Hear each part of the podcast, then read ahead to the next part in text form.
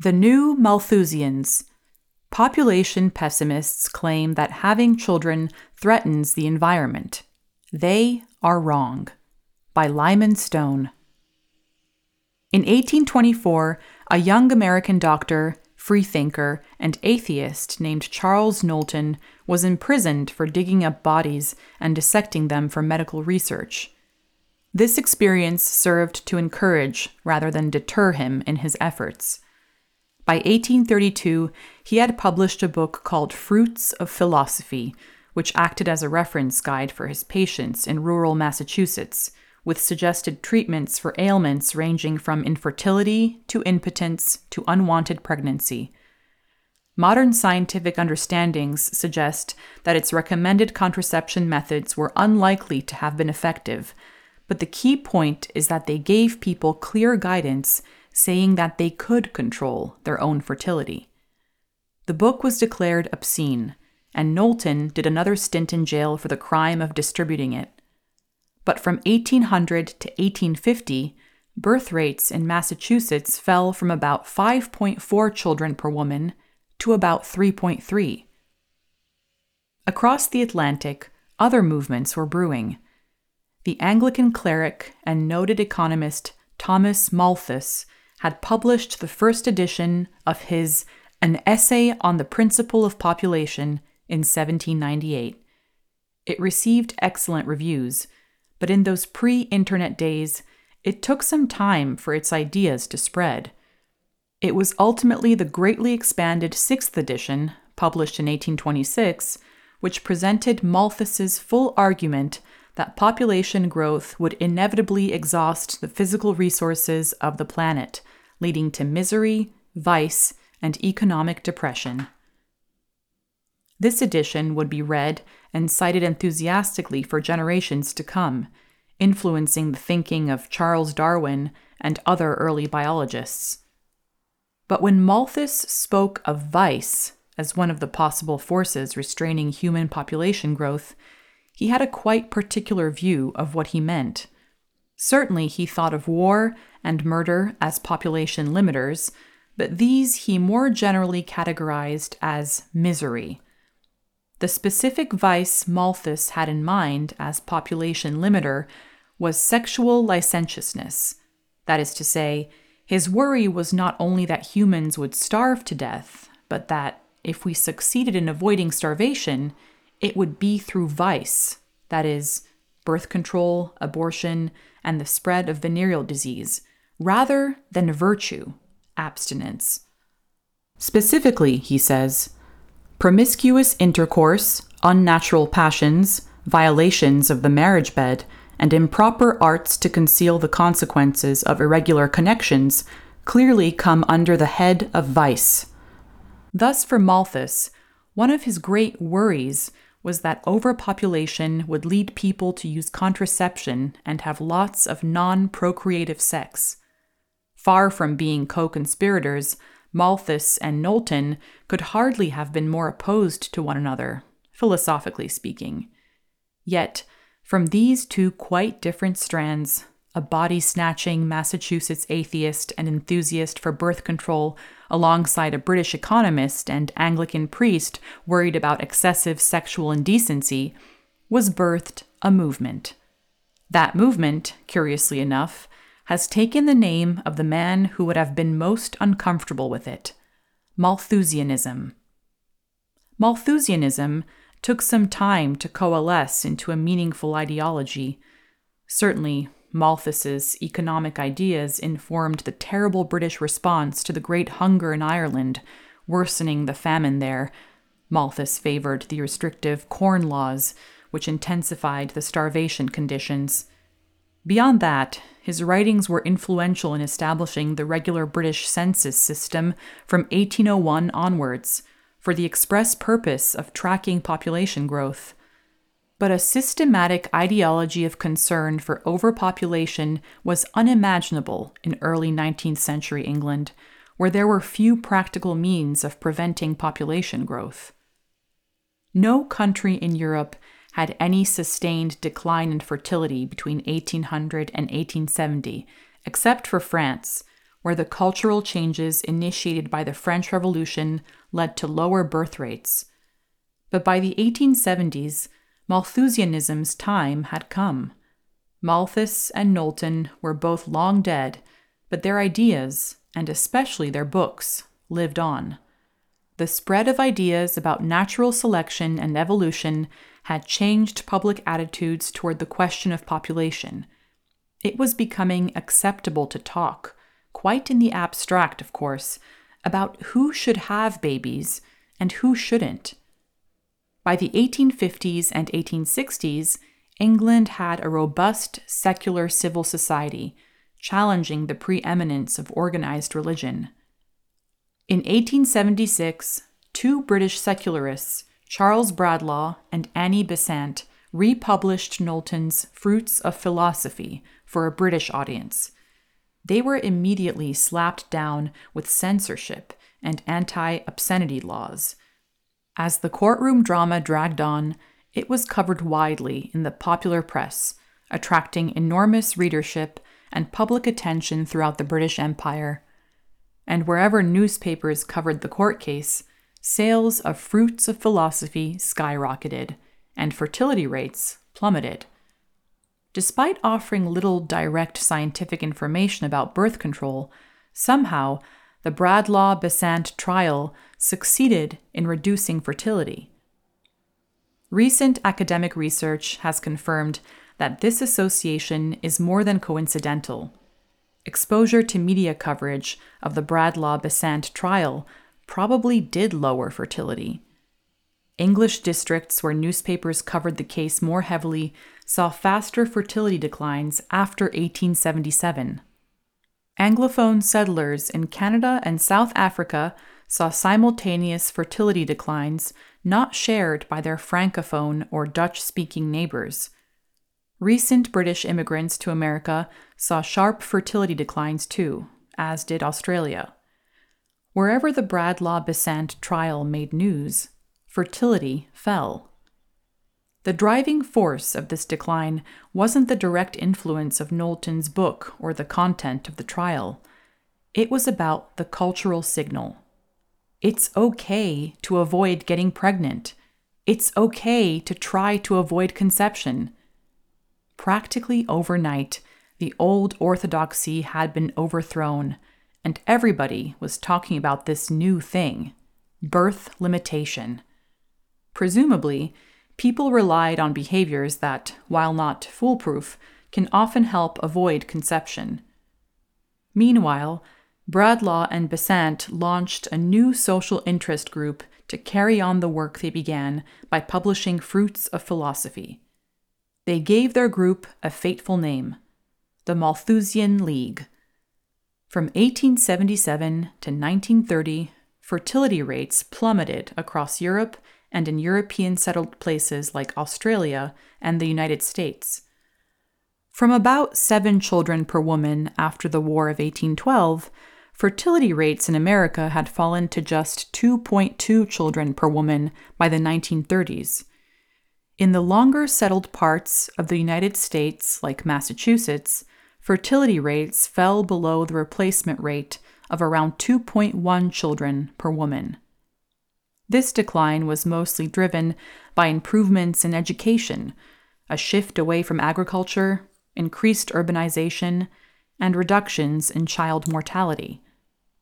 Malthusian ideology cannot have caused it all, but the exact timing of the decline was, in many places, set off by specific cultural forces, including Malthusian fear mongering over population. And by the 1920s, the Malthusian League had partnered with Marie Stopes to open a permanent family planning clinic in London, the first such clinic in the world. But then a strange thing happened. In the late 1930s and early 1940s, fertility rates rose around the world. Researchers continue to debate what caused the baby boom, but the most likely explanation is a mixture of economic recovery from the Great Depression alongside wartime deployments and dislocations. Throughout the developed world, in countries that had previously been at or near Malthusian fertility rates, births spiked. Meanwhile, death rates in developing countries were beginning to decline, and the population of the global south began to rise. While colonial governments made inhumane efforts to contain local populations, they ultimately failed. Newly independent states adopted a range of policies, some pronatal, some not. But by the 1970s, most of the world's developing countries had adopted explicitly antinatal stances. Indeed, globally, a consensus seemed to have formed. There were too many humans. It was going to cause a disaster. Human population was a ticking time bomb. Malthus's predictions may have been wrong in the 19th century, but they were due to come true in the 20th. The most famous of these dire forecasts was Paul Ehrlich's Population Bomb, published in 1968. Building on the old Malthusian tropes, the book suggested that ongoing population growth would cause widespread famine within a few decades. Instead, thanks to scientific and agricultural innovation, famine has been in decline for decades, even as the global population has more than doubled. But while such forecasts have proved wrong from one century to the next, the idea persists that individual human lives should not be created because the earth cannot bear them. Today, fears about climate change and the role overpopulation may play in driving future ecological catastrophe motivates some people to avoid having kids. A recent survey conducted by the New York Times found that a third of fertility age women say climate change fears are among the reasons why they have not had children yet. Meanwhile, groups like Birth Strike encourage women to take what might be called the Lysistrata option boycott having a child until climate policy improves. These movements are, by and large, just a modern incarnation of the same old Malthusianism. They are not a new cultural force, and there is no reason to be concerned that they represent any new pessimism about human life. But there is a newer and more concerning kind of Malthusianism as well. For example, in a 2019 live stream to her followers, Representative Alexandra Ocasio Cortez asked rhetorically whether it would be responsible for people to have children, given how climate change would alter those children's lives. This argument may sound similar to conventional Malthusianism, but it's actually radically different. It does not argue that overpopulation is bad for society, but that the future world will be so bad that the life of a child born today may not be worth living. Western society has typically had strong taboos against suicide and tends to value optimism and hopefulness, and thus this kind of nihilism has tended to be culturally rare. But it is becoming more common. For example, anti natalist philosopher David Benatar has been profiled in The New Yorker and has given his take, The Case for Not Being Born, in many other publications as well. These arguments are reaching the public. In five surveys I conducted of American women ages 18 to 44, totaling over 8,000 respondents, I find that about 1 in 20 agree that it would be better for most people if they had never been born. Whenever I write about fertility, someone inevitably responds on Twitter with some variation of, But do you realize how bad the world is? Who would want to be born into this? The source of the badness varies. Sometimes it is climate change. Sometimes it is Republicans. Sometimes it's immigrants, and sometimes it's socialists. People of all stripes have their reasons for why it would be better never to be born. But the striking thing is how free more and more Americans seem to feel to express that life is fundamentally bad that on the grand scale of being, non existence is better than existence.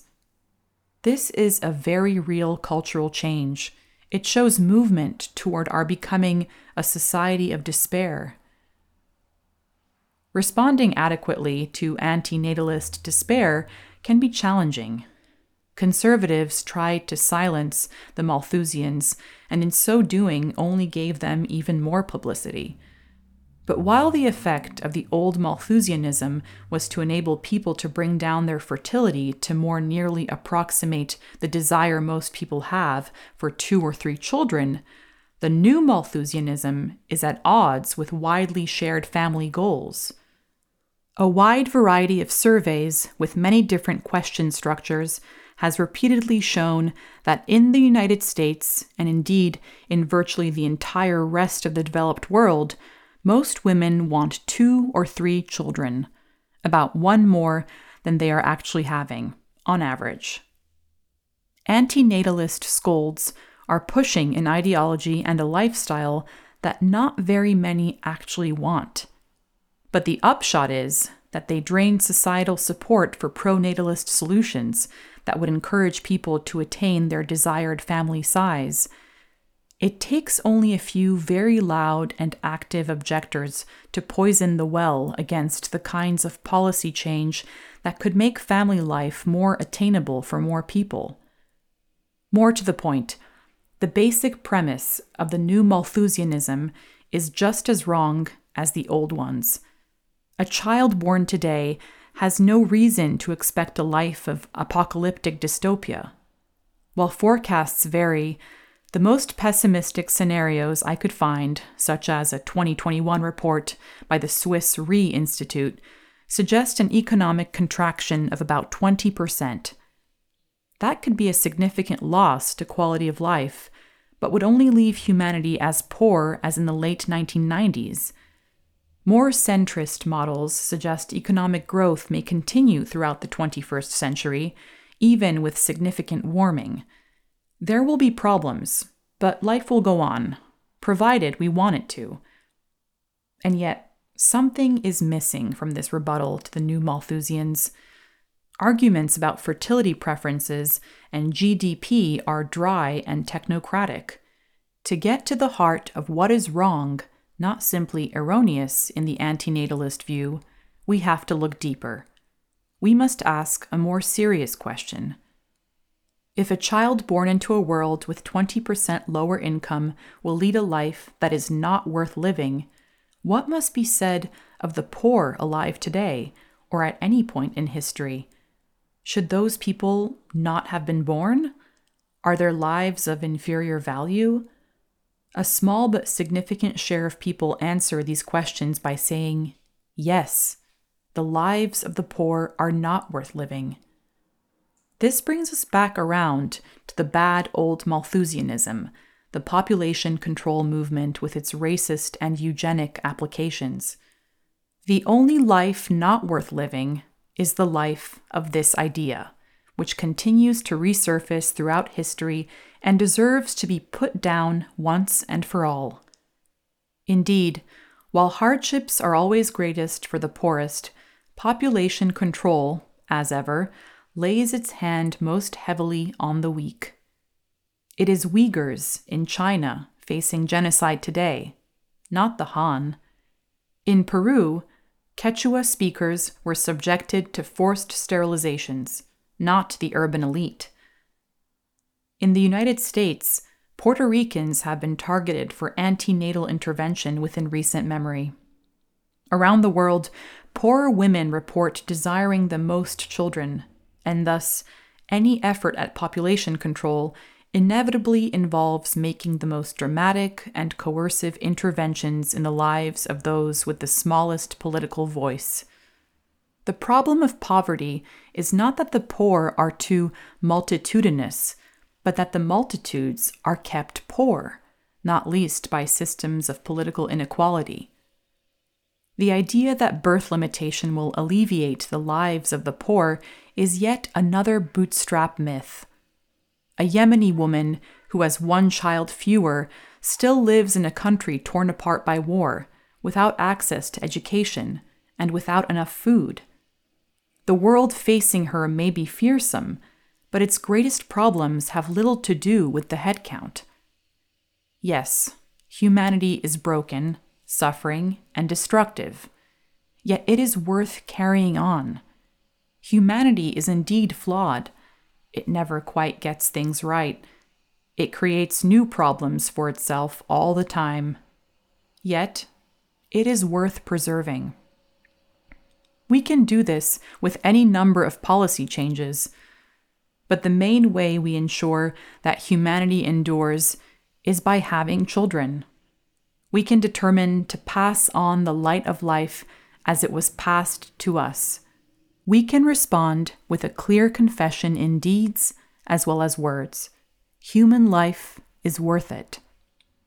This is not to say that everyone must have some given number of children, or any at all. There are any number of medical or situational reasons why people may forego childbearing. My point is simply that the argument made by today's new Malthusians that life is at the point of becoming unbearable is factually and morally wrong, even as it becomes increasingly prevalent. Often, it is couched in climate terms, but often it is explained in others. The culture has become too hostile, politics too intractable, or the economy too unfavorable to families. The arguments vary, but ultimately, the response is the same.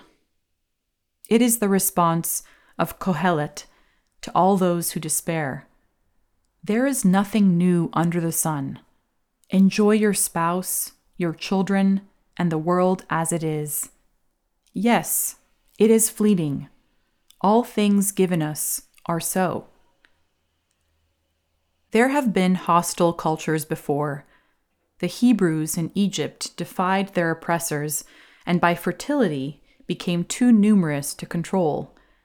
There have been intractable politics before, and yet the Jews in the Babylonian captivity built homes, got married, and started families in an expression of faith that God would keep his promises.